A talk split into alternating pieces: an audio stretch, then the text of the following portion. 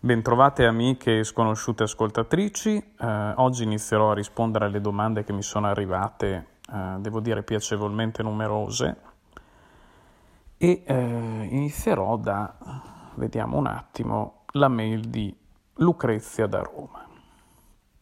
Allora, Lucrezia subito mi incalza. Caro Augusto, tanto ti faccio i complimenti per la voce molto rilassante. Beh, io ti ringrazio Lucrezia ma devi sapere che la mia zeppola è notoriamente chill out. Poi volevo chiederti, come faccio a capire se il suo fuoco è solo quello dell'attrazione o se c'è anche il calore del sentimento? Oh bella. Tanto Lucrezia devo confessare che ti esprimi magnificamente. E devo anche sottolineare che il tuo interrogativo è sicuramente eh, paradigmatico, credo possa essere utile anche per molte altre amiche all'ascolto. Tuttavia devo rimanere il più possibile assettico perché eh, la natura stessa del quesito lo impone.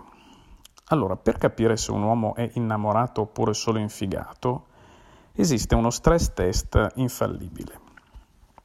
Allora, tu devi provare a leggergli un, un sonetto che hai scritto magari ai tempi del liceo, nel tuo periodo rosa, o va bene anche una poesia di Hölderlin se non riesci a ritrovare le tue sudate carte, leggerglielo prima e dopo l'orgasmo e osservare con il rigore di un'entomologa le sue reazioni.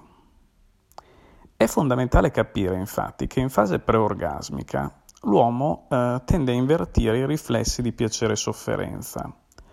Voglio dire cioè che per una fellazio sarebbe disposto probabilmente persino a passare una domenica all'Ikea.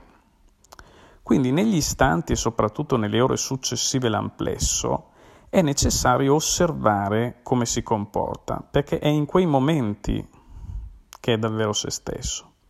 Quindi Lucrezia, tu prova a chiedergli di andare all'Ikea eh, dopo, se mi posso permettere questa confidenza, avergli praticato il più inebriante masticazzo di tutta la sua vita e fammi sapere se si mostra entusiasta.